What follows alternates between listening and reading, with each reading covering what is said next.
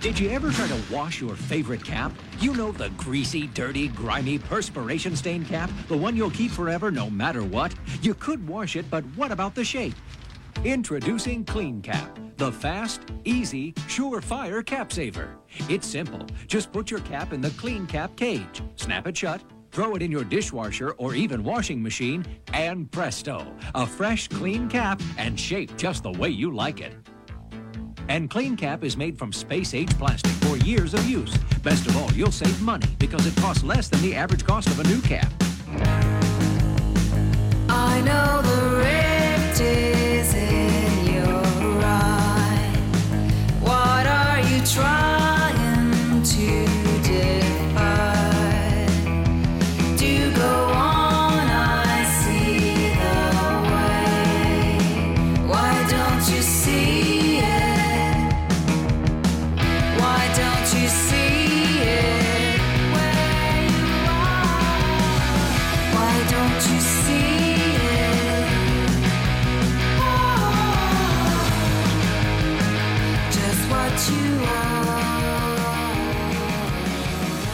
Welcome to the Cinematic Void podcast. Cinematic Void is a cult film series that hosts screenings in the Los Angeles area as well as virtually. I'm your host, Jim Branscom, and join me as always is... Hey, it's Nick Vance, Paramount Features on social media. You can find Cinematic Void on the World Wide Web at CinematicVoid.com, as well as Facebook, Twitter, Instagram, YouTube, and all major podcast platforms. If you want to support the Void, consider joining our Patreon. All right, Jim, what's going on? This is a little bit of a... kind of reflective episode. I've noticed last couple August we've done like kind of recaps. Like first one of these we did like when we came out of the lockdown period of the pandemic, and then last year we just did one that was like a year later. So this is going to be kind of a 2 year later thing, but we're going to talk about more specific things, not really free flowing. First thing I want to talk about is the two of the episodes that just came out.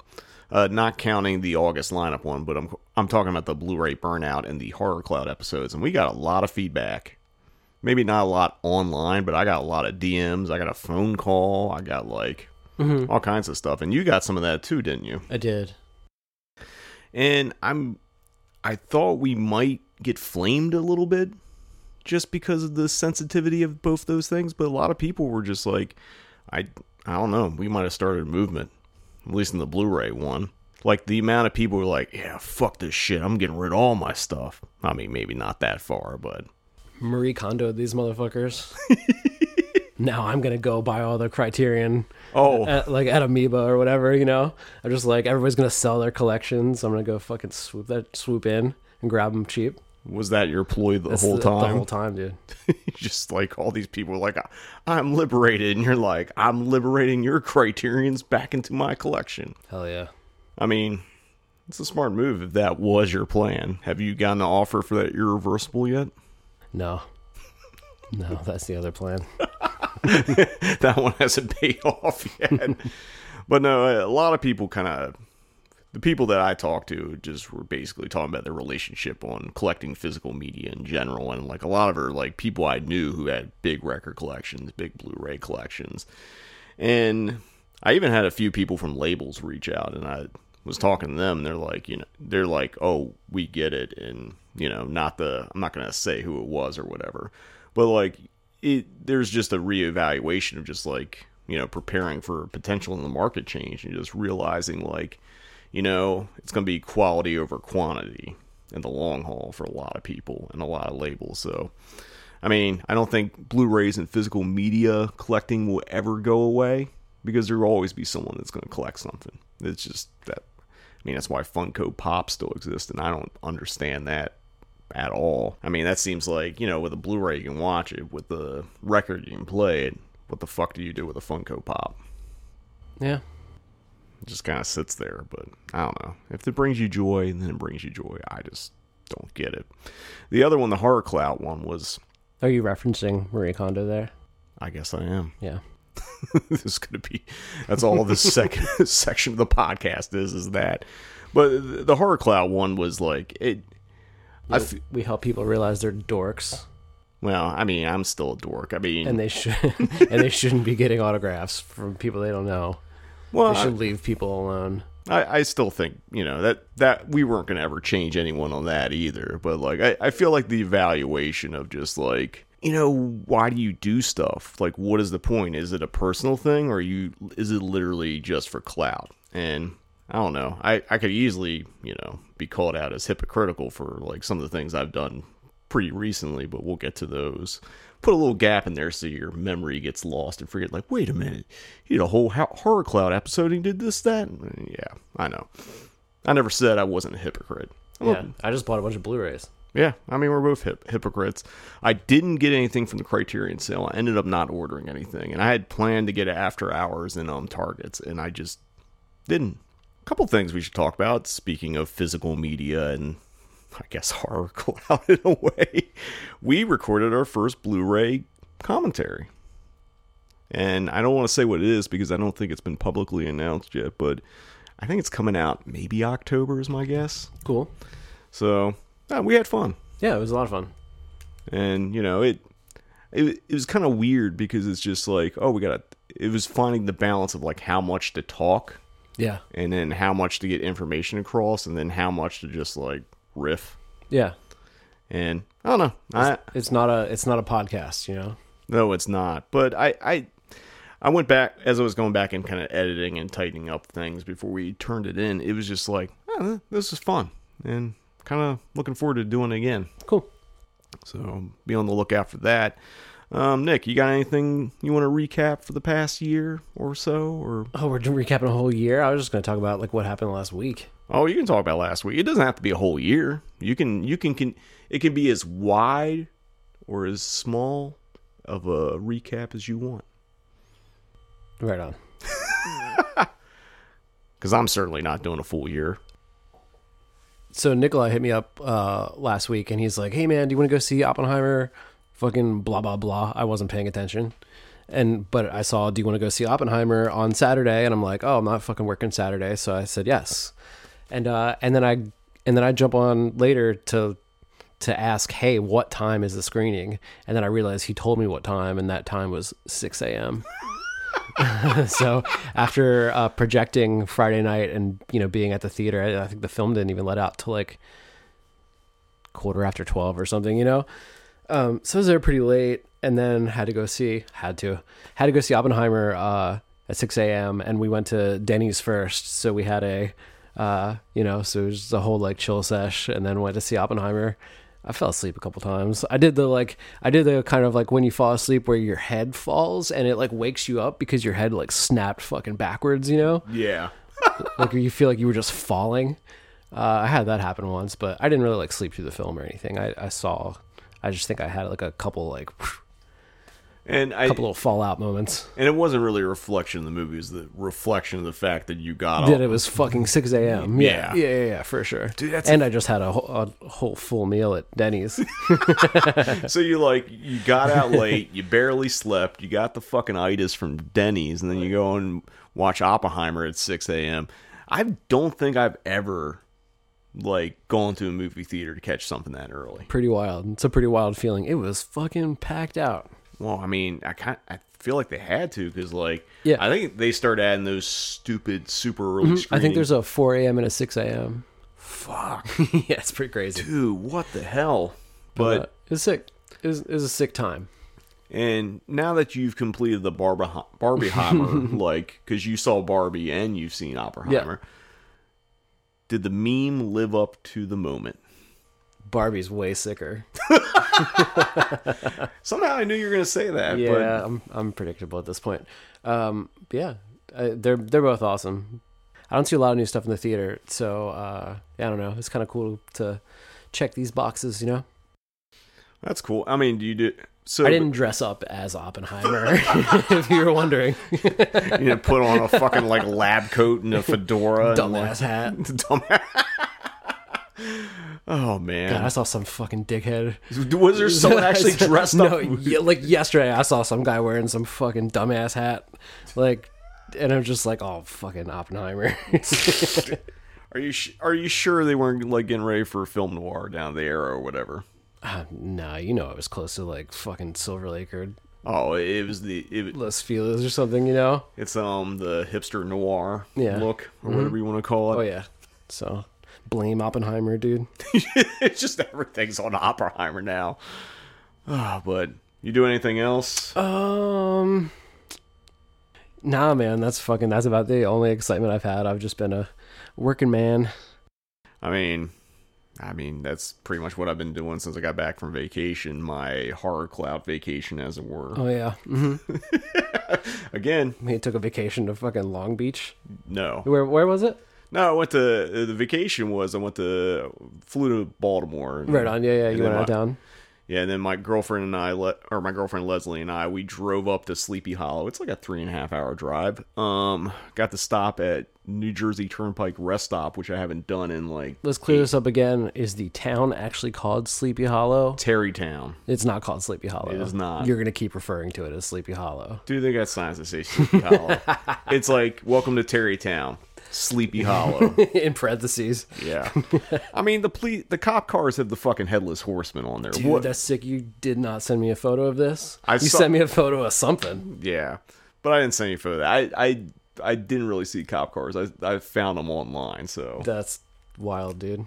I mean, it's you gotta market it and like I. True. I mean, basically, we went around the. Where the cemetery, Washington Irving, who wrote Sleepy Hollow or Legend of Sleepy Hollow and some other things. Again, I can't name three books, bro. Can't.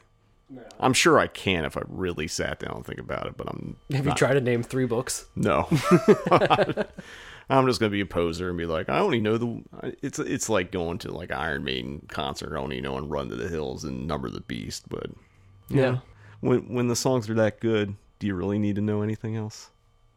I mean, I know a lot of Iron Maiden songs, but I definitely do not know anything beyond The Legend of Sleepy Hollow. But he's buried in a cemetery, and they have like little signs all around where it's like there's a sign that says basically this is where the bridge, the historic covered bridge, was. That was the inspiration behind like where Ichabod Crane got chased by the Headless Horseman and stuff like that. Then they have another bridge in this cemetery. But they keep acting like it's real, so it's like, wait a minute. I don't think it's like they treat it like a historic fact, which I find really, really amusing. That's awesome. I mean, there's a sign that says, "Legend has it the Headless Horseman ties his horse up and leaves him in the cemetery, and then I guess goes walks around, just takes a stroll or something like that." I don't know why. It's like, what do you do without a head? Yeah, that's an important question. But haunt some motherfuckers, I guess so, and throw jack-o'-lanterns at them. But dude, Ichabod's a sick ass name. I think if you're listening, someone who has like a pregnant wife or girlfriend or something right now, name your kid Ichabod. What did Nikolai just name his kid? Stelline. Man, could have called her Ichabod. Could have called her Ichabod. Yeah, for sure. You fucked up, Nikolai. Just bringing it back. But yeah, I'm surprised Ichabod has not made the comeback in like names, because there's some fucking dumbass names that people are naming their kids now. Braden. Braden. Like, dude, you fucking name your kid Braden when Ichabod is available? Oh yeah, fuck, dude. Yeah, Braden sucks. Just if I meet someone's like, this is my child Braden, I'd be like, yo, Ichabod, and they're like, why you keep calling my kid Ichabod? Because it's like Ichabod's a cooler name than Braden. Jesus. Do you think we have any listeners named Braden? Oh, we don't anymore after that. Yeah. Unless they go and change their name to Ichabod. For the pod. For the pod. It's like as we've done the Blu-ray like episode where people are like, you know what, I'm going to have a different relationship with physical media. The guy that's named Braden that's been listening to the podcast, like, you know what, I'm tired of this name. I'm going to change it to Ichabod. I mean, that's the power of, I guess, the podcast, maybe? Probably not. But I mean, I would love for someone, actually, even if your name's not Braden, if you legally change your name to Ichabod, let us know. I'll send you a Cinematic Void prize pack. We'll send you a t-shirt. No, I'll throw some other stuff in there. I'll throw some patches, some pins. I'll throw fucking Blu-rays in there. I will give you a fucking prize pack. Look, if you change your name to, this whole thing is getting cut out. If you change your name to Ichabod, you won Jim's entire Blu-ray collection. Oh, I will. I will. He finally like, it's like the fucking, the word everything you said in that last podcast, boom. There you go. You want it. I don't know about the whole Blu-ray.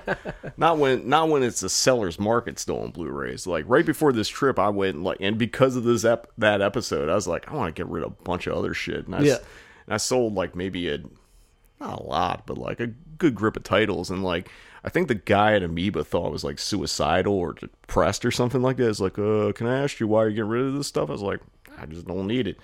You know, it was really good stuff. And I was like, yeah, it is, but it's not good in my house. Wow. Yeah. I think the guy... Like what was the caliber of stuff that you were taking on this round? There was Vinegar Syndrome stuff. There was some Mondo Macabro stuff. And it's like not... I'm not... And it's not really because like I got rid of most of the shit that I'm not really in love with at this point. This was just stuff that's like, yeah, it's cool, but am I going to watch it again? Is it like... Was it box set stuff? Was it rare stuff? There's a couple box sets. I mean, it becomes rare because it's a slipcover and that kind of stuff. But my other thing is like, yeah, I could go on eBay and sell it. And obviously, I'm not making as much money by going to Amoeba and selling it. But I also think it's kind of cool that someone's going to be out in the wild and they're going to stumble apart. Put it out in the ecosystem. It's definitely way cooler to find it in the wild than to... It's so impersonal to just like, oh, I found it on eBay and paid some crazy price for it. Just like, I don't know, man. If you can afford it, let it go. Yeah, I mean, it's just like I got a nice. I mean, obviously, if I took store credit, it'd been higher. But it's like, why would I want store credit? I'm trying to not. I'm trying to get rid of stuff, not accumulate stuff. So, but you know, kind of back to this. You just go turn it into records now. Jesus, I did buy a couple records. They're at my girlfriend's house, so I'm not storing them at my place. She's the keeper of all records. She has a nice record collection, so she's like, it's ours. And I'm like, well, I guess I can buy stuff and then I don't have to worry about it because I'll just leave it here. So in the future records. But besides Sleepy Hollow, after that, and I do want to say something. I saw someone like a couple, maybe a week after I got back, I think Fangoria was posting about how like, you know, Sleepy Hollow is not as crowded as Salem. It's a perfect place to go for like your Halloween season or whatever. And it's just like, I don't know about that. Salem's got a lot more things you can do, but yeah, Salem's fucking overcrowded. But it's like, I don't know if I'm going to spend Halloween. Going around that cemetery and then kind of going by the house where Washington Irving was, Irving Washington. I keep being dyslexic with his name. Yeah. Wait, which one is it? I don't even know. I think we made this joke like 6 months ago. We did when we originally talked. I fucking... Whatever his name. Name three books. Certainly I can. I can't even name the dude's name. Yeah. But like, you know, the town was cool, but it's just like, I think what we did in our like day was pretty good. Oh, I forgot to talk about the Turnpike. So going on the New Jersey Turnpike, I hadn't been on it forever. And like, I was hoping to see a Roy Rogers. Not that I could eat there, but I was just like hoping they could still exist after like, when we had DeHaven on, we were talking about the Fry Holster and the Gold Rush chicken sandwich. Don't have it anymore, but we stopped at one. I think it was the Walt Whitman one, because every rest stop in New Jersey is named after a famous like New Jerseyan. And we stopped at one. We got coffee, like just so we didn't pass out as we're driving up. And we stopped at the most dysfunctional Dunkin' Donuts I've ever been to at a rest stop. Yeah, and it was just like, dude, the woman that was the manager was so over, and it wasn't even like there's a line. There was like three people that ordered what I could only consider to be diabetes in a cup. Yeah. It was like one of those Frappuccino. Like, I was like, what the fuck is that? Like, it made me nauseated because it was just like some kind of like, I don't know, dude. People out here get excited about Dunkin' Donuts. When I think of Dunkin' Donuts, I think of the East Coast and people like nodding out on heroin inside a Dunkin' Donut. That's what I think. I think of like some dirty, fucked up place. I mean, Dunkin' Donuts sucks. Fuck Dunkin' Donuts, dude. I feel that strongly. That shit sucks, dude. You order a coffee, it's like half sugar. Fuck you guys. Let me get back. Let me continue here. I didn't know you had such... I hate Dunkin' Donuts so much, dude. It's so gross, dude. I never knew this about you. Well, all right. So anyway... to as you insinuate my point about like how fucking sugary that shit is. Yeah. So there was like a family that they were all giant size. Like they look, you know how the family. No, the fucking drinks. I mean, they might have been giant size after they drank those. Yeah, okay. Fuck, dude. Like I don't know what those drinks were, but they had to remake them. There's one, because the one was like, this doesn't look like a turtle, you know, like the turtle, like ice cream. Like, you're not supposed to put like mocha in it or some shit. I'm like, what the fuck are you guys, what are you making, what you're drinking? We got lattes, which are espresso.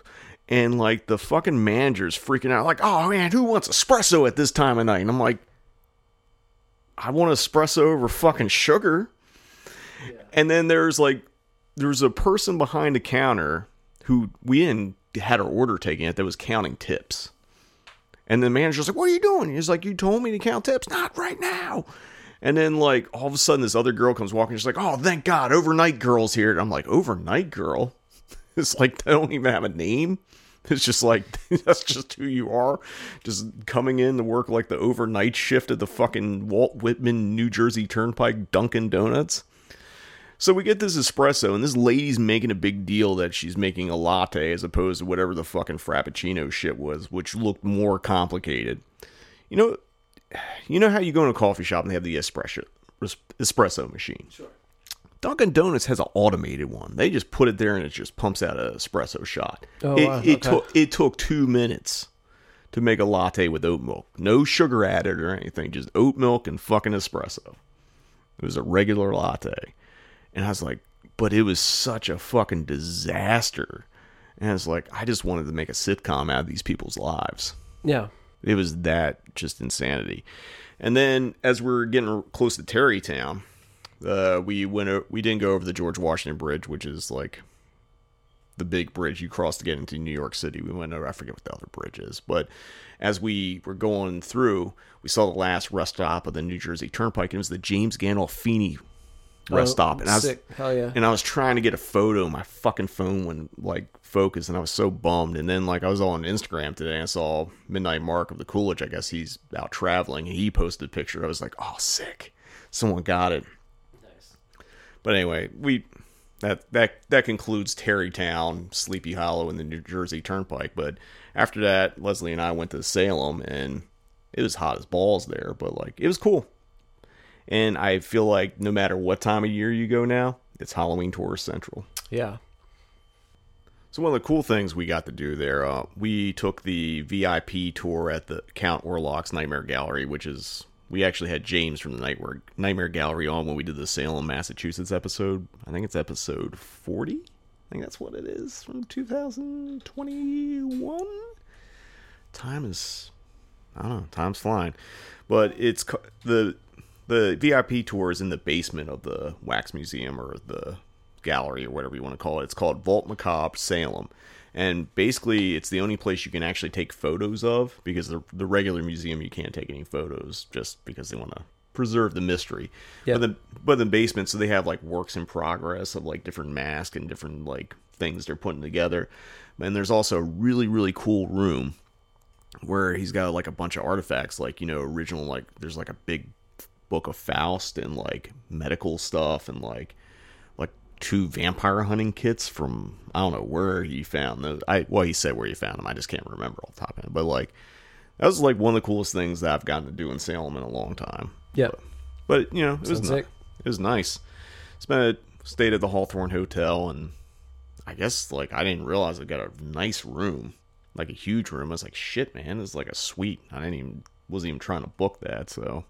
Or maybe just lucked out and got upgraded and didn't realize, but I don't know, it was nice. And then after did a little Salem, finally checked off my bucket list, going to the Ellis Estate, which is better known as the House by the Cemetery, from Lucio Fulci's House by the Cemetery. Cool. It's also used in Umberto Lenzi's Ghost House. It is the Ghost House in Ghost House. Mm-hmm. And had to drive a little bit out of the way, but it was kind of cool. And that's outside of Salem? No, it's closer. It's you're going east towards Cape Cod. Mm-hmm. I mean, gee, I'm trying to think. You're going south of Salem and then east. Okay. And it's in a little weird kind of like artsy, I don't know what you call it. It's Scituate, Massachusetts. I think it's like fishing town plus arts community. But like it's on, the house is on like a, I guess public, it's like in a public park or whatever, but it's run by our art collective and no one was there when we went, but so we couldn't go inside, but just kind of walked around. And if you want to see that, that is on the Cinematic Void vlog on the YouTube channel. So check it out if you want to see the House by the Cemetery filming location. Cool. Little plug, little horror clout there. Speaking of, another thing I did recently, I hosted a fashion show. Mm-hmm. And it was at Midsummer Scream, I guess this past weekend of whenever we're recording this. It was for Poltergeist and Paramours and the band Lovecraft. They were hosting this fashion show called Retrowave Nightmare. So it was kind of 80s themed. It was like all the fashion from Poltergeist and Paramours. And then Lovecraft was doing a DJ set and stuff like that. And it's kind of cool. I never thought I'd ever host a fashion show. Yeah. So I did two. There was a Saturday and Sunday one. Ran into William Sandell, who's the production designer on RoboCop and Total Recall and Piranha and Hocus Pocus. I had him when I did the Hocus Pocus screening back in 2018 is when I met him. But anytime I run, he was like, "Hey Jim, how you doing?" So we just hung out a little bit and walked around. So it was cool to see him. Saw Josh Miller of Friday Night Frights and co-writer of Sonic the Hedgehog. Saw Ryan Turk of Blumhouse. Saw a few people I haven't seen in a while, normally don't run into. So that was kind of cool. Did too much walking. My fucking calves were killing me. Yeah. Dude, I need to get one of those like Rascal scooters if I ever go to a convention again. Oh, God. Just be one of those. Man, I don't know. I'm getting old, dude. I don't have the walking stamina. Stamina. Why can't I say this fucking word? Can't walk or talk. Yeah, can't walk or talk. Stamina. I still can't say it. What is the fucking word? Stamina. Yeah, I'm leaving all this in, dude. Yeah, please leave this all in. Please leave in as like I'm fucking stroking out here. I can't talk anymore. But yeah, I don't have the stamina. And you know, same thing happens to shows. If I don't have a place to lean or sit, it's like I have a hard time seeing a band. It's like shit. But I mean, it was kind of cool. And I don't know. You know, it's been busy July here in the Void. I wasn't there for it because I was on my vacation. I saw the huge panel for Friday the 13th Part 6. Cool. Which, like, it was on director Tom McLaughlin and, like, pretty much almost every single fucking actor from the movie. Wild. So did they just moderate their own everything? Yeah, they did his introduction. They brought up. I guess he brought them out one at a time. They all told a little story. And then the Jason, CJ, who played Jason in Part 6, he did a little video that played. And then they had a guy that dressed up as Jason walking through the crowd during the intro. So, okay. Looked pretty cool. Packed house. But, you know, it's been a good July. Jaws sold out. Roller Coaster sold out. Friday 6 sold out. Jaws 2 got kind of close. Car did pretty good. And then just wrapped up July with Shigala, which had a decent crowd for that. Cool. I projected Jaws 2. Yeah, you did a sick job, too. Yeah, thank you. But yeah, it was real sick. It was real fun. It was cool to run something in scope over at LF3. So, just shit, I don't know, just big-ass screen. Looks fucking awesome. Yeah. There's just something about a scope image, even when the movie's Jaws 2. Mm-hmm. And I don't want to say it. Well, I'm going to say it anyway. I was hoping watching Jaws 2 in the theater would change my perspective on it. Yeah.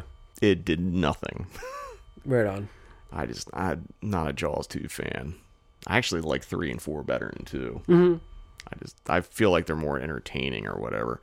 Because the only thing I could think about while watching Jaws 2 is just like how angry Roy Scheider is being in that movie. Because he clearly didn't want to be there. Yeah. And like, you know, I know like they're like, well, everyone knows what the shark is like, so we might as well show it. Nah, you That shark does not hold up to scrutiny. Mm-hmm. There's some, I don't know. My opinion of Jaws 2 being a 2-star movie or whatever I ranked in a letterbox remains. Because there's been movies I've watched where I've been kind of like, eh. And then I see it in a theater and it just changes my perspective on it. And just Jaws 2 wasn't it. It was a beautiful print from the Universal Archive. Mm-hmm. Same with the car. That car print was fucking ignorant how good that looked. Yeah, I inspected that one. I'm like, damn, has anyone ever ran this? I know it's played maybe twice, but yeah, the car doesn't get a lot of play. And Shigala was a lot of fun to watch with the crowd. Cool. Although someone said, like, you know, it's like, I like the part of the movie where it wasn't Friday the 13th better, because it's really like a treasure hunting movie for like the first like two-thirds of it, and then like really last third is when it becomes Friday the 13th. Okay. But it was fun to watch, and you're actually projecting the next Void that's coming up. You're doing Elm Street. Yeah, totally. It's going to be fun. It's going to be a lot of things, because this will come out after that has happened. Deanna Rooney is going to be Freddy Krueger. We came up with a elaborately stupid bit. Should mention she was she played Steven Spielberg at Jaws too. And I think maybe my kind of like coldness to Jaws 2 had to do with, there was a group of people there who were diehard Jaws 2 fans, and they fucking booed when I asked who here hasn't seen it, and like most of the audience had. Dude, it's funny. It's funny, the idea that you know, some like extra little thing would sour your... It's like, well, it doesn't change the movie. No, it didn't. But the movie's gonna suck either way. Yeah, but I feel like it was just like, it was just weird to hear people boo, and I had to like correct course. It's like, you know, isn't it cool that this is going to be people's first experience seeing it in a movie theater? I forgot that happened. That's right. But yeah, so you're like, yo, don't boo people because they haven't seen it. Yeah, you know, it doesn't. If you haven't seen The Godfather, it's okay. Yeah, it's like, if you haven't seen Jaws 2, it's okay.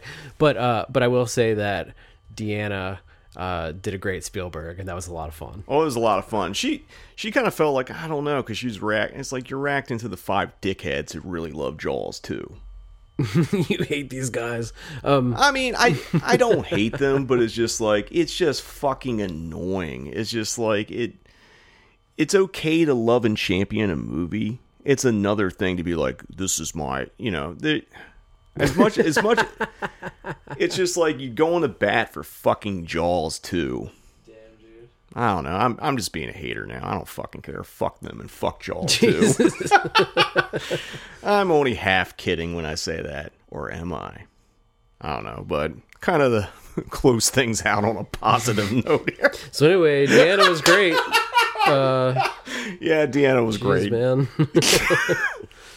I don't know. God forbid someone enjoy something. What? God forbid someone enjoy something that you did. Yeah, but are they enjoying it because I played it? Or they enjoy it because, like, oh, I think Jaws 2 is better than Jaws 1, which is some fucking malarkey. I don't know, man. Fucking as soon as Edwin told me, he was like, Jaws 2, hell yeah. I'm like, that shit sucks, dog. You know, so.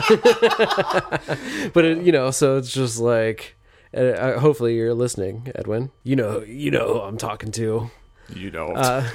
You know, but yeah, man, you know, sometimes you just gotta shit all over somebody that likes something, you know? Let people like things? Hell no, dude. Fuck that. No, I mean, that sucks. I'm actually okay with people liking things and loving things that I don't like, but I feel like because of like the tone of it, and it's just like, I don't know, I got rubbed the wrong way, and it's just like, you know, I don't know.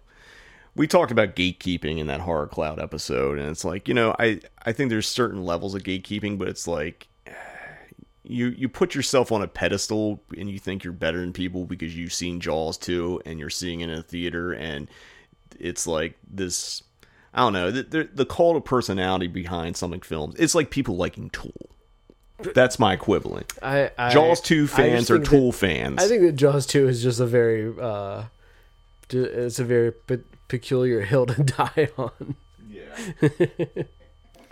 I don't know.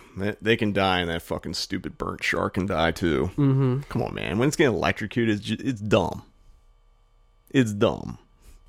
Yeah. I wasn't expecting to go just in deep. Maybe I just have therapy of just how much I hate Jaws too. Yeah. Maybe I do. Some dudes will hate Jaws too instead of going to therapy. Yeah, it's cheaper. I'm just gonna play movies that I absolutely hate, so I can complain about them later. Yeah, I guess that's a new thing you're doing. Yeah, yeah, it's a new wrinkle in my journey, my therapy journey. It's a lot. There are a lot of Mondays in the year. You could throw out a couple that you hate. I mean, it's good because I also think the thing of doing Mondays is like, I'm not gonna always play shit that I love. Yeah, and I shouldn't.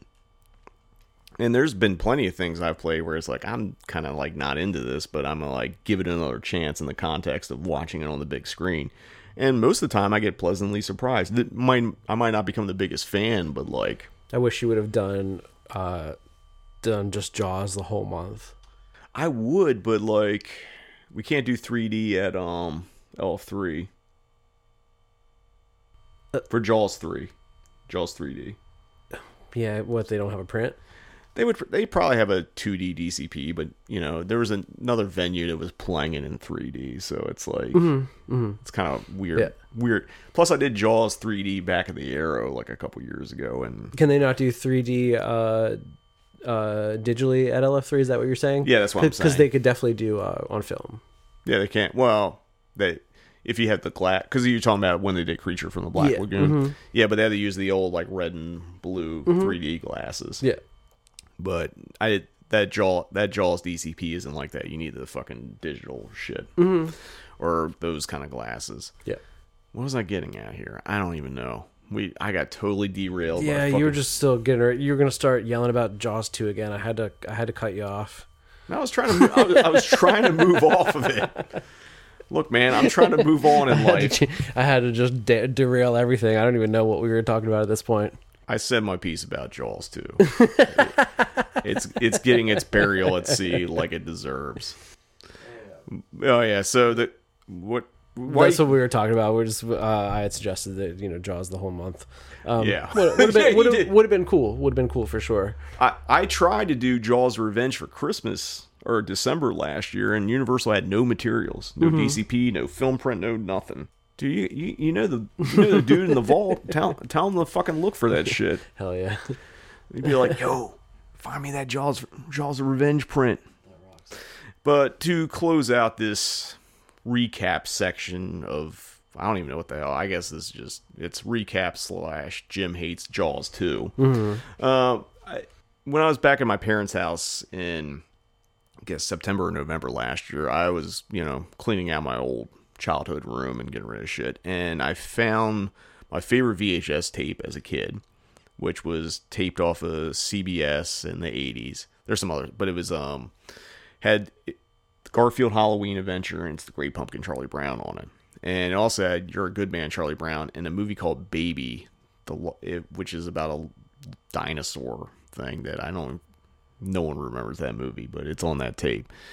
So the other day I decided to digitize at least the first half of it, which was the Garfield and Great Pumpkin section of it, and I was shocked by how good that looked because I knew I watched the shit out of that tape as a kid. There was definitely a section during the credits, the end credits for Garfield, that kind of like tracking got all a little fucked up.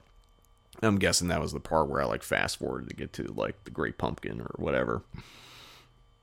But it was really cool, and it was just like, wow. And I was kind of looking at the commercials, and like there wasn't a lot of commercial breaks during both of them because they had like sponsors, so I guess they could do the extended run. Like I think Garfield was brought to you by McDonald's and Teddy Ruxpin. Hell yeah. And like Great Pumpkin was like bought by Cadbury or some shit, and like some fucking butter company. I don't know. Weird times in the 80s. That like, you know what kids like? Butter. Let's put a butter ad in the middle of It's the Great Pumpkin Charlie Brown. Butter's good as shit. Well, it was marketed towards you then. But no, it was kind of cool to like, God, we're learning a lot about each other today. My hatred of Jaws 2, your love of butter. It's been a full circle. So, I mean, that's the recap portion of this podcast of some sort. I don't know. I'm just going to put a little clue in here. Like, there is probably more Jaws 2 hate that got cut out of here at some point, but that's just what it is. But we're going to take a quick commercial break here, but when we return, we're going to talk about some future things that are coming up for Cinematic Void and even you, Nick Vance, on the Cinematic Void podcast. Like, yeah, dude, you ever just get some bread and fucking cover with butter and just put some like corn on it? You ever just have a corn sandwich? I've never had corn sandwich. I've definitely put some butter on some, like, vegan butter on some bread. Because, like, I don't know what else to eat. And it's just like, I just want some butter. Look at her. She gave her butter to new Blue Bonnet Butter Blend. What's the world coming to? They wanted a real buttery taste. They got it in new Blue Bonnet Butter Blend. I hear Blue Bonnet Butter Blend tastes creamy rich and real buttery. Well, they'll never get our butter. Never. Introducing Blue Bonnet Butter Blend. It tastes buttery because there's butter in it. Blue's definitely your color. Oh, thank you. Time to make the donuts. The donut. It isn't easy owning a Dunkin' Donuts. Time to make the donuts. Because unlike most supermarkets, we make our donuts fresh day and night. But the guys who make supermarket donuts are still in bed. Plain donuts aren't enough.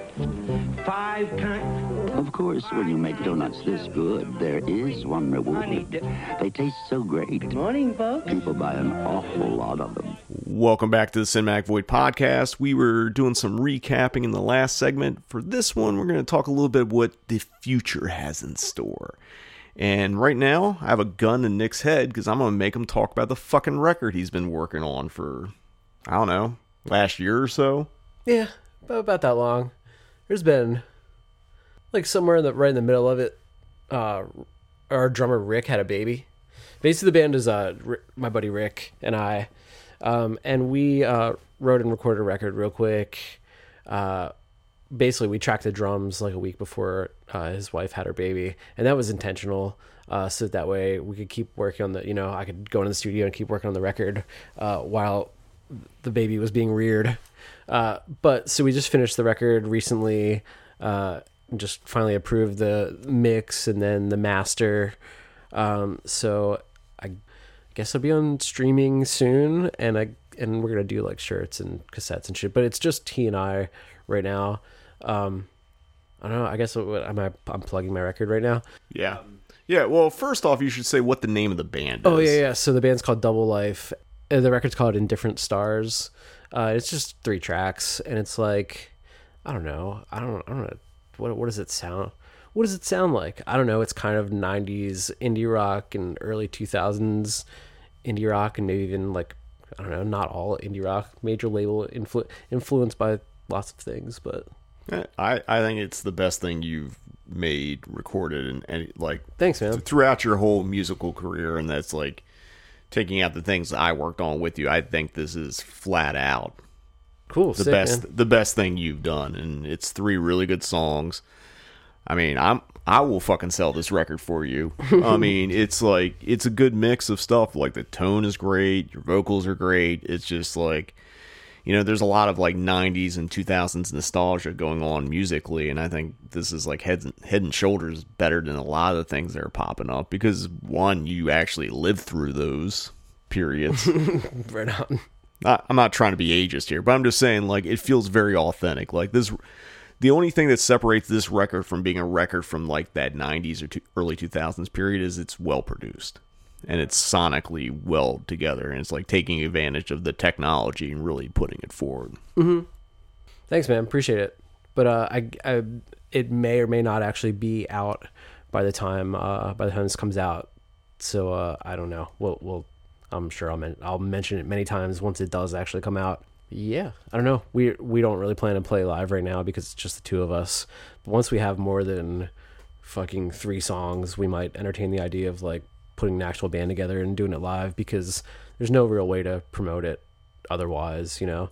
But the cover art was done by Campton Mohager, who does the band Heavenward and the Fever Limited label. And his graphic design is great. He works with tons of bands, and he's even done shirts for like fucking the Rolling Stones lately and shit like that. And I think even like Radiohead, like he does tons of sick shit. So really stoked to have him on board. And it was recorded by Gabe Van Benschouten, and he's great. He's in a band called Mossbreaker, and they're awesome as well. Yeah, I don't know, man. It's maybe it'll be out, maybe it won't. I don't know. It's taking, at this point, it feels like it's taking for fucking ever. So it's like, but I don't know. We've been working on it forever.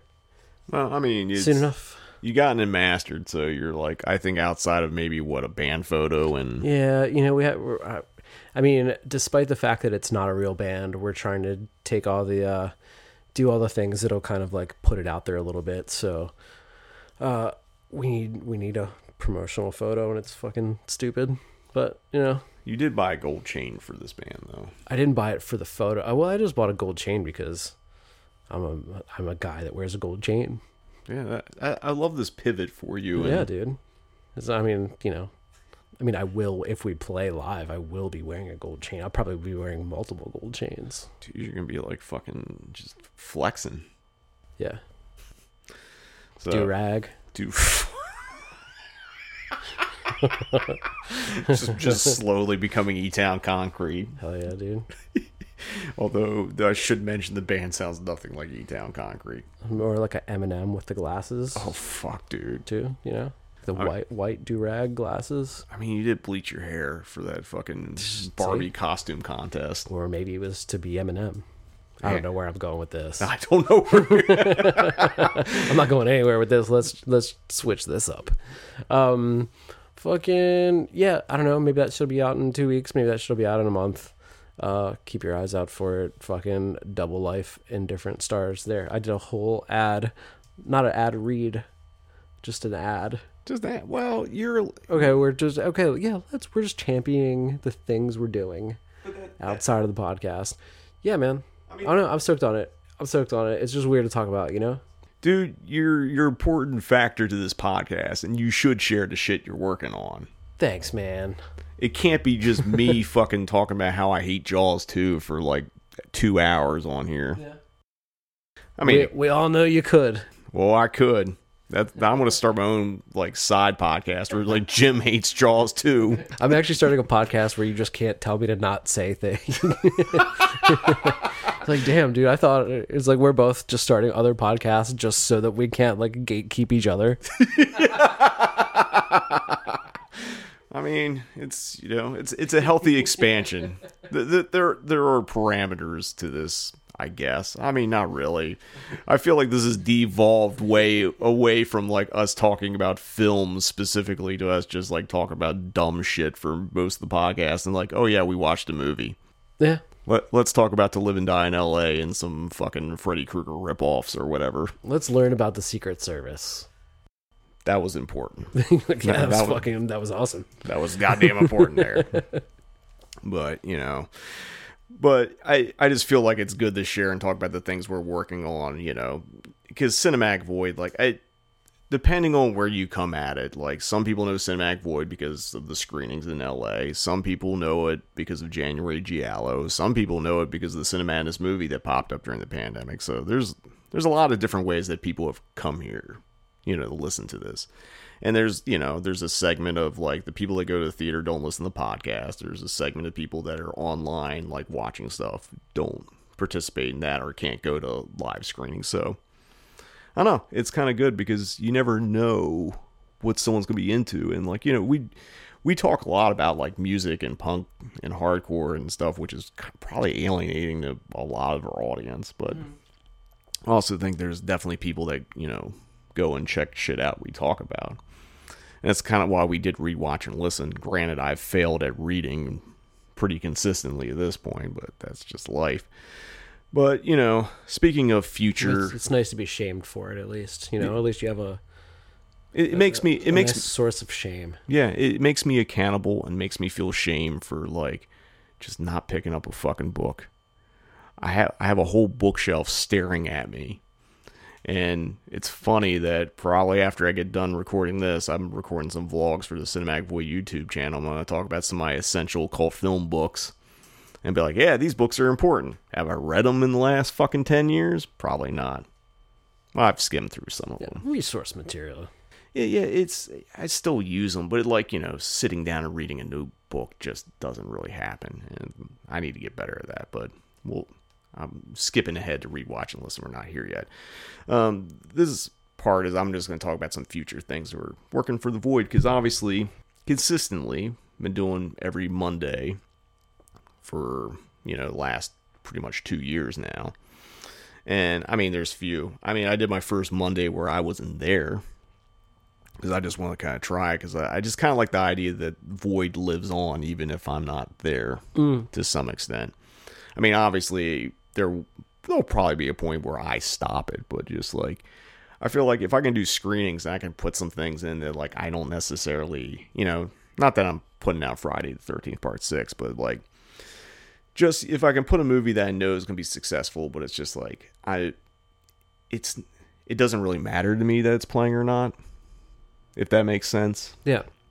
Like, again, I think Friday 6 is probably one of the more entertaining and one of the best of the series. And I'm not a big Friday the 13th guy. That's been plenty on record. But just like the idea that I can pick a movie of something like, you know, I don't know if I would want to be here for this, but like, I know it will do well and it will like just keep momentum going and just, you know, just kind of mixing it up, because doing, close to 52 screenings a year now, it's like, you know, I like to feel like I'm never going to run out of movies, but sometimes I feel like I am running out of movies. Mm-hmm.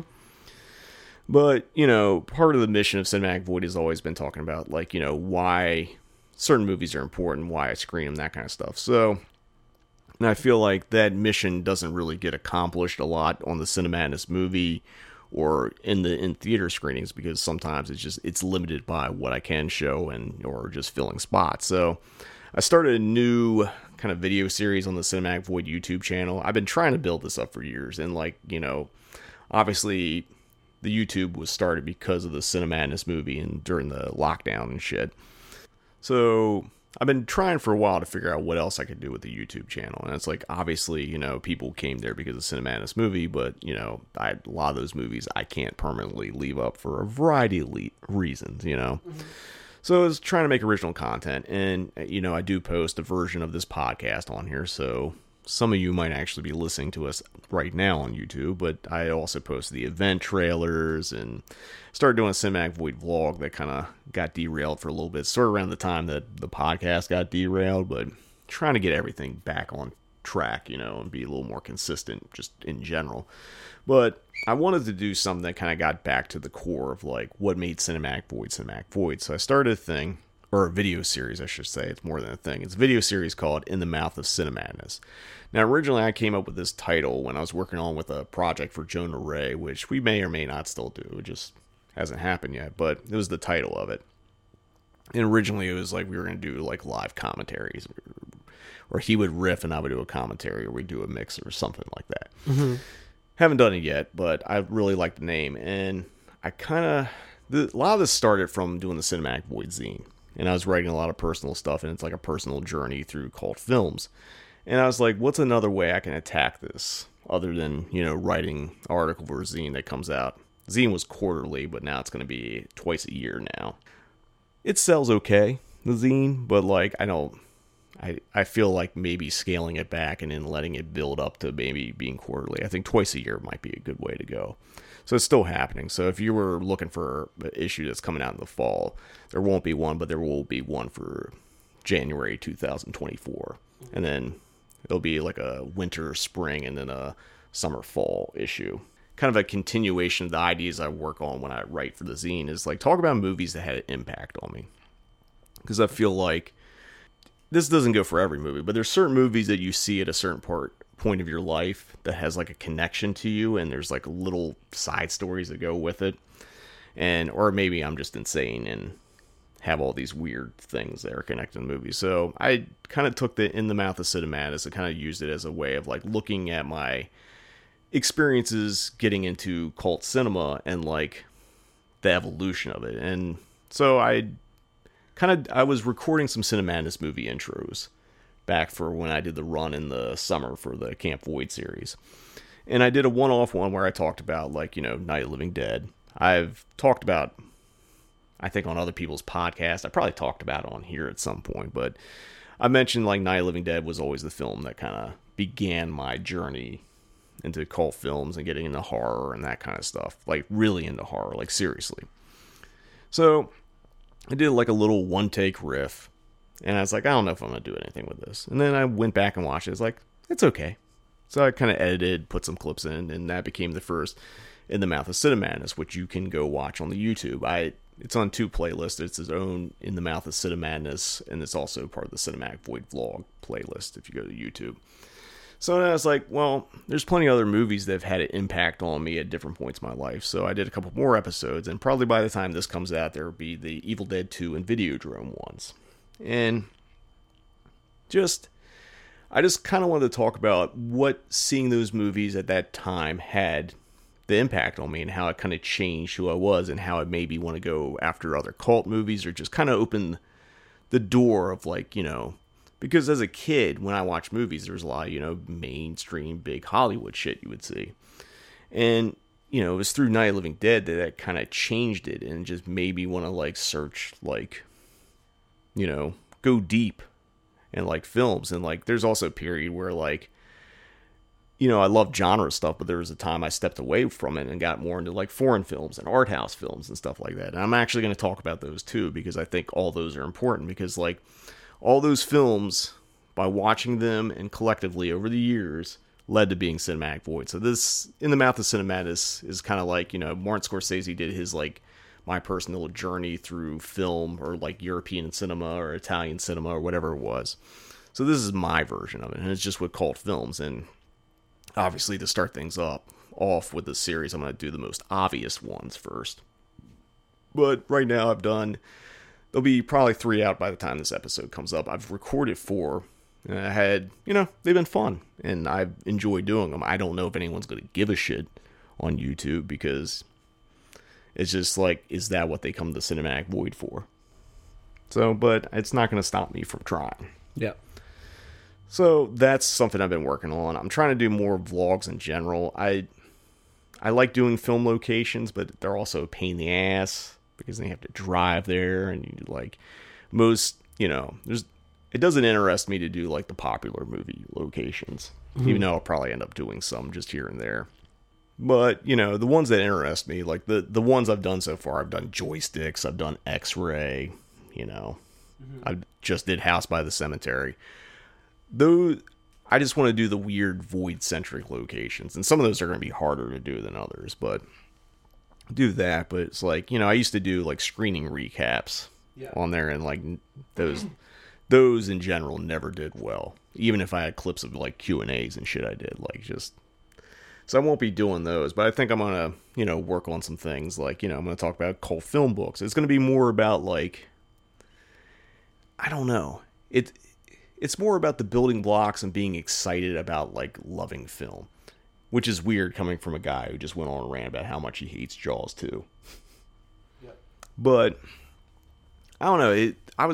I've been watching a lot of YouTube and I've seen a lot of vloggers and people making video content and I didn't want to because I didn't want to be influenced or get angry at some of the other people's videos about, like, you know, movies and stuff. And I watched some of them, and it's just, like, a lot of it's very impersonal. Yeah. Or it's just very, like, I know all these facts from Wikipedia or whatever, you know. And I'm not knocking that because I've definitely used Wikipedia and IMDb for info, and I've also used my books I have. But the way I'm kind of approaching my YouTube content outside of Cinematic Movie and the podcast, it's like it's gonna be my personal journey, and it's like I'm trying to be positive about shit. And like again, as much as I was just slagging on Jaws 2, yeah, we'll see. Well, I want to get back to championing things, and it's like I can't personally champion Jaws 2. Yeah, you know, but I see a lot of videos where like, and there's like music and stuff where like all the thumbnail, it's all like negative, like clickbaity shit. And I understand that, like, that's probably the popular thing to do because everyone does it on YouTube. But it's just, like, I kind of just want to take things from a positive and just, like, you know, don't want to say inspirational, but, like, I don't know. It's just, like, kind of unwinding and kind of figuring out, like, where I came from. It's, like, self-discovery or re-self-discovery for me. So, yeah, that's what I'm going to be doing on YouTube. So, again... It's cheaper than paying a therapist. Just go through and post some shit. I mentioned the podcast a few times. I want to talk about some things that are coming up here. So, been working on this a little bit, but because last year when you and I got super busy and we ended up slacking and just didn't do the podcast for like 3 months or whatever it was. I mean, there was a lot going on during that time. I decided to like, you know, kind of make the content burden a little easier on us. And we talked about this is I started interviewing some of my fellow film programmers across the country. So starting in September, and it's going to kind of run off and on for the next couple months as, you know, I talk to people, whatever, but just kind of in between episodes, I'm interviewing various film programmers, some of which I've worked with, some of which I haven't worked with. So it's going to be a mix, and I try to do a variety of people, so it's not just all genre people. It's like people who do, like, you know, full-time programming, run a theater, creative directors, that kind of stuff. And I don't know, I kind of, for me, film programming, and I know we did a big film programming episode back on episode 50, but, like, I love insider baseball shit. I love to know how people think and how they're looking at stuff and, like, you know, putting series together, like, what they're looking for, like, you know, does attendance and money, does that, how much that impacts what they do, kind of stuff. So it's kind of like, it's, you know, I've done 3 of these so far, and I got a couple more that I'm going to be doing in the next couple weeks. But yeah, starting September, we're going to start doing those and probably take a little break in October and then pick them up again in November. Just, I don't know, just to do something different, because, you know, obviously we talk Cinematic Void and we talk mostly genre stuff primarily, or we're supposed to. We've definitely deviated quite a bit. But I also think it's important to understand, like, you know, the importance of the people that curate, you know, what you see on a screen at an art house or a repertory cinema.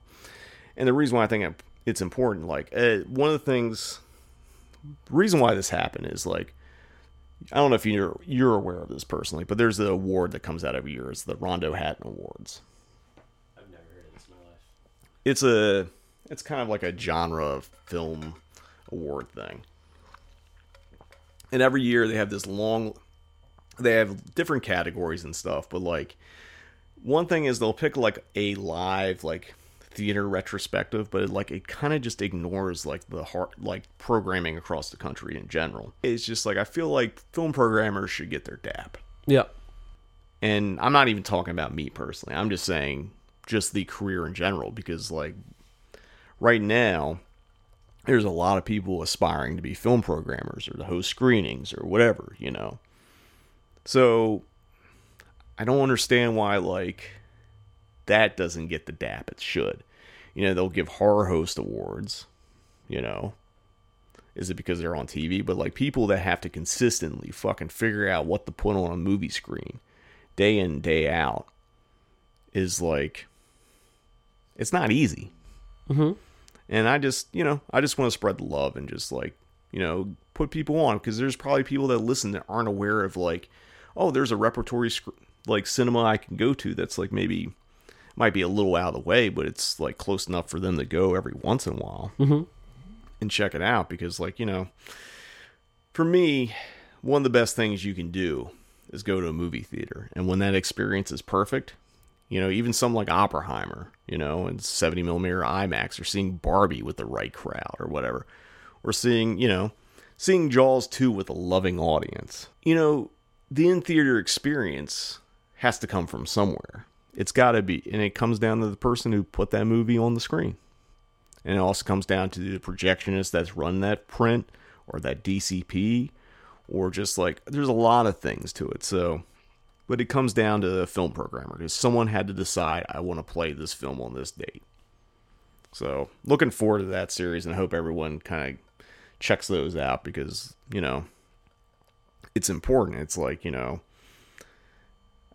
I got to meet a lot of people because of January Giallo, because a lot of theaters and film programmers were very open and receptive to, like, you know, taking a chance on a series that, like, yeah, it did well in LA, but, you know, they had no reason to, like, really say, yeah, we'll give you a bunch of dates in January to try something. So, mm-hmm. I don't know. They're my peers. They're cool people, and some good conversations so far. And lastly, speaking of the future and speaking of other theaters, I don't know if I can announce actually, yeah, by the time this comes out, I can probably talk about them. We'll probably talk a little bit more about these when the September lineup episode comes out next, but I'm actually heading to Chicago at the beginning of September, Thursday, September 7th. Jeremy Wagner, who we had on the podcast for the band Broken Hope, hit me up a couple months ago, and it was like, hey, I want to do a screening, and I want to work with you on it.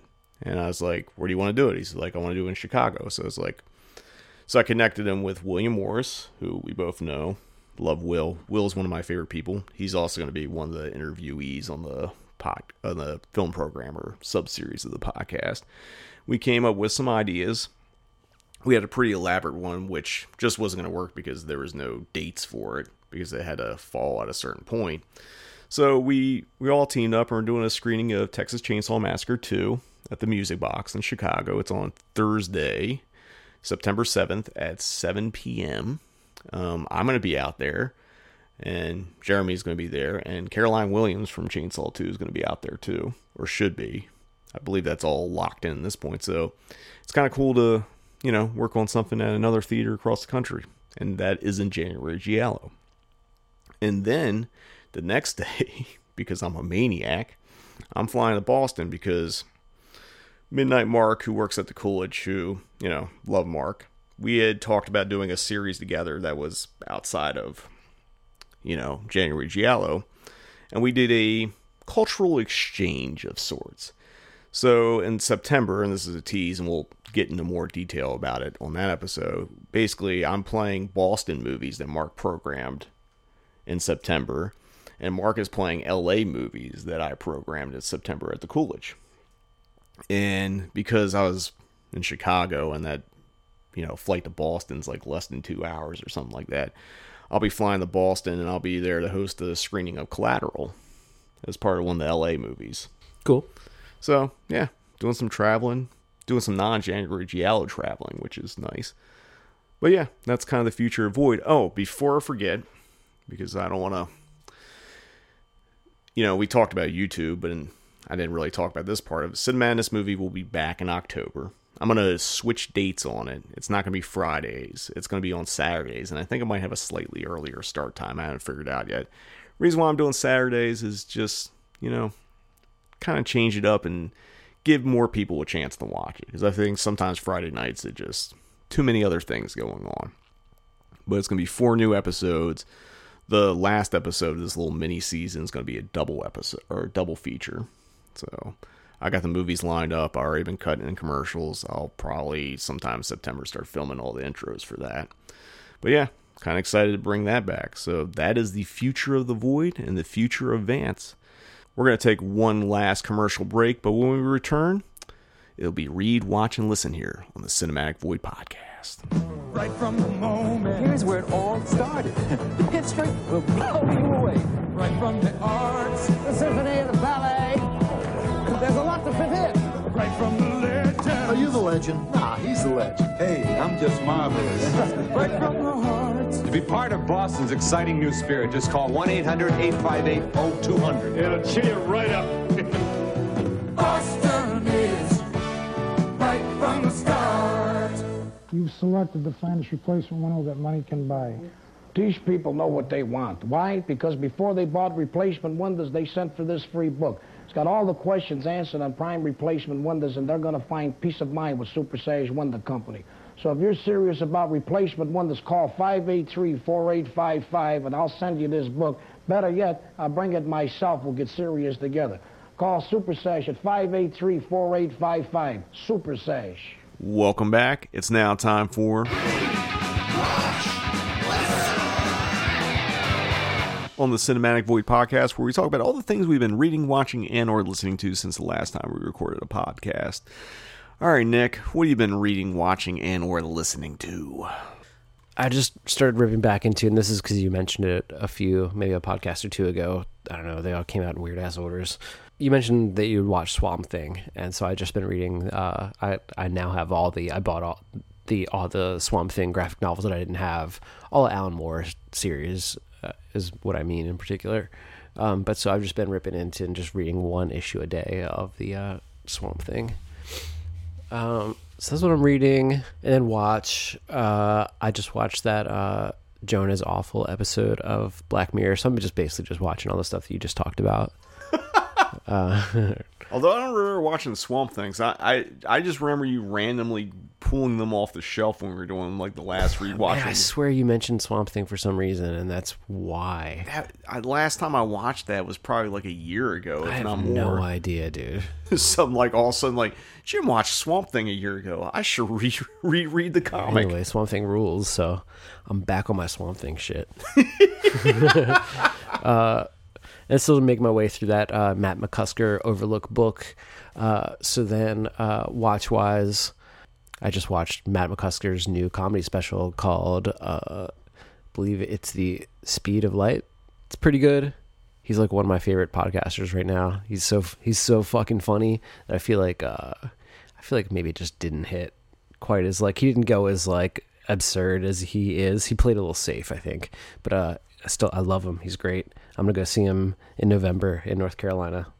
I love this guy. Anyway, I just watched Jonah's Awful on Netflix on Black Mirror, and it's a really fucking cool episode. And it was like, I also just watched Adaptation and Eternal Sunshine of a Spotless Mind.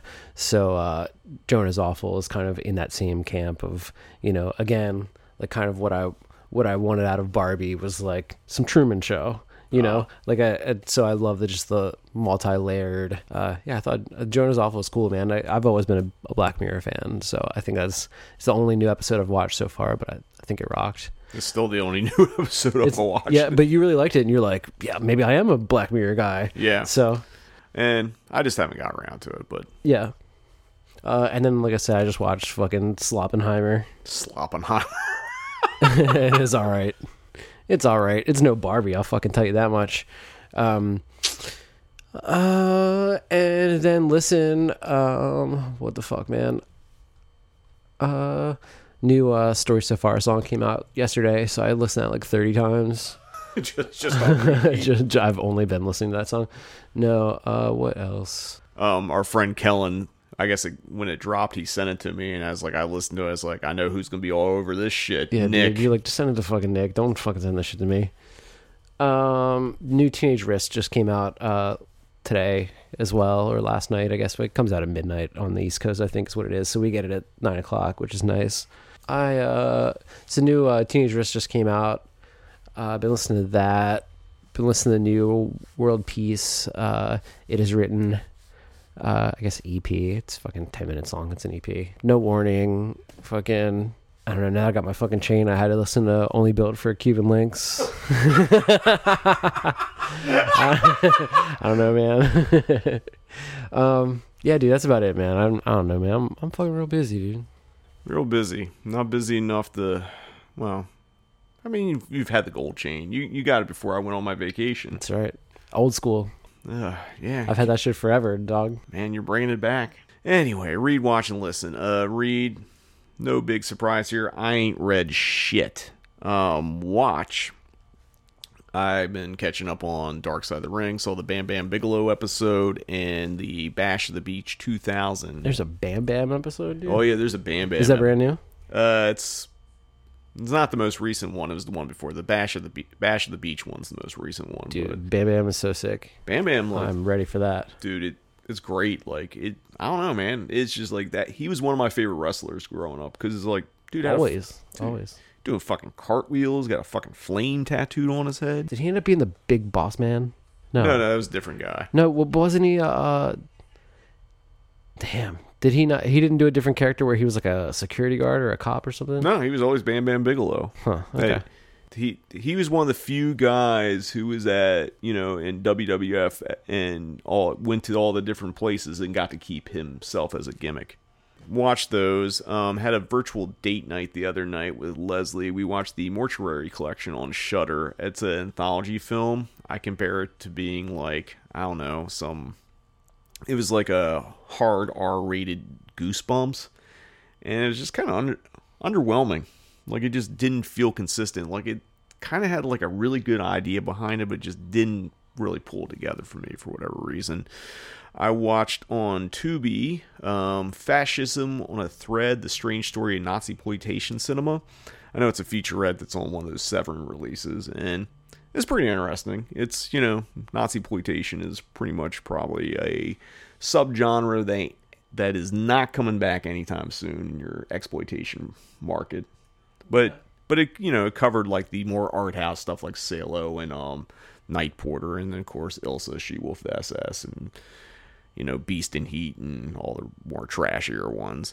And then last thing, and I don't know why I'm putting this. I'm just putting it because, like, there's a thing that happened into that made me mad, and there's just like, I can't watch this shit. So Netflix put out this show called How to Become a Cult Leader, and I was like, all right, this seems to be trending. I'll give it a shot, because, you know, some of that true crime or like that stuff on Netflix sometimes is good, sometimes it's dog shit. This was a little messy, and what I mean by messy is like the stream of conscious, like kind of like, you know, B-roll cutting in of like footage, the stuff. But there's a segment, and they're talking about Charles Manson, that they did an animated recreation of Charles Manson as a kid getting bullied. And I was like, this is the stupidest fucking thing I've ever seen.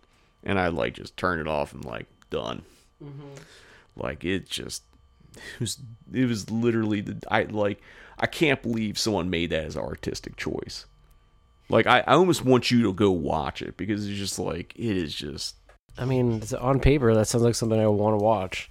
Yeah, but it's just like... But it wasn't even good animation. It was just like... I mean, not the animated Charles Manson thing. I just mean in general, just how to become a cult leader. It's like, oh, that's a docuseries I want to fucking see. Yeah, like, it started off like, oh, shit, I'm all bored. And then, like, that dropped. And I was like, nope. Yeah. I listened to the new Outer Heaven, Infinite Psychic Depths. Sick shit, if you like death metal. Nas dropped another surprise record, Magic 2. I know it's probably like a bunch of Lucy's from the, for the King's Disease series. Mm-hmm. Sort of like the first Magic, but like, there's some good shit on here. Oh, yeah.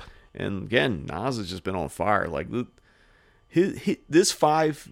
like album run he's been on with the three King's Diseases and now the two Magics, it's just like, goddamn, dude, it's incredible. Mm-hmm. Because like, I can't think of another like hip-hop artist this late in their career, so to speak, that's like still killing it, because mostly, you know, hip-hop's not really kind, and most people kind of age out.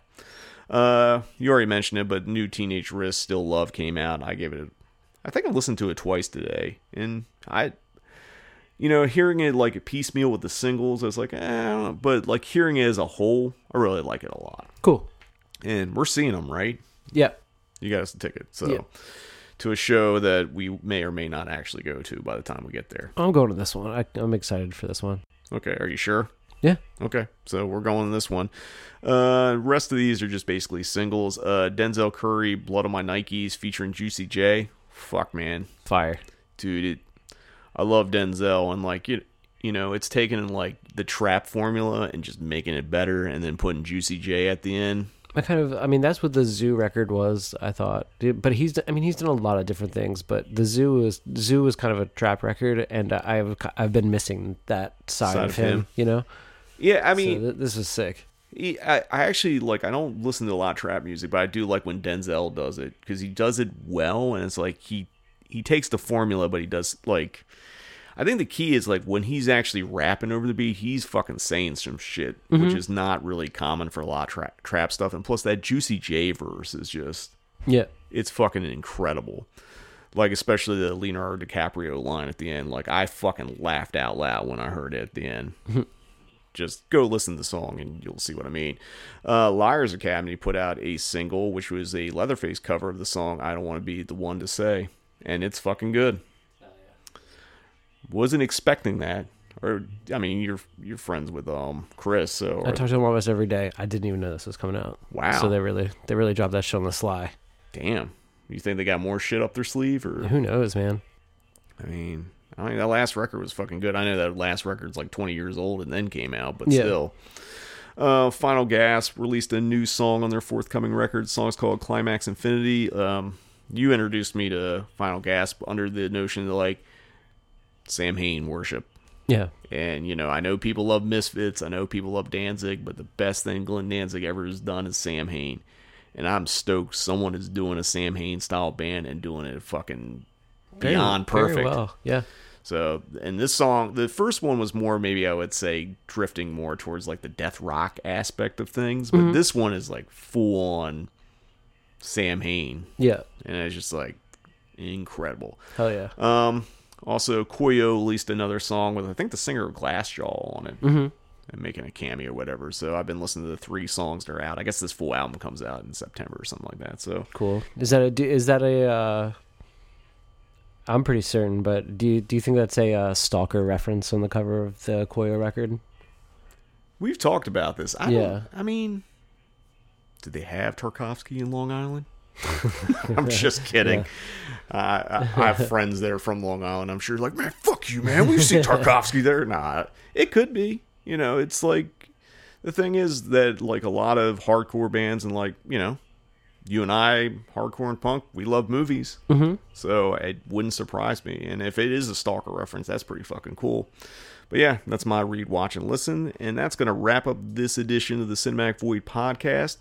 Tell us what you think and tell us, you know, what you're excited for that's coming up in the void or, you know, and also when that Double Life EP drops, fucking download that shit, put it on your, you know, I'm sure it'll be on Apple Music, Spotify, all those usual suspects of places. So give it a listen and, you know, tell Nick what you think. Because despite him being my friend, I will go to bat and say it's a really fucking great record and you should definitely check it out. So until next time, see you in the void.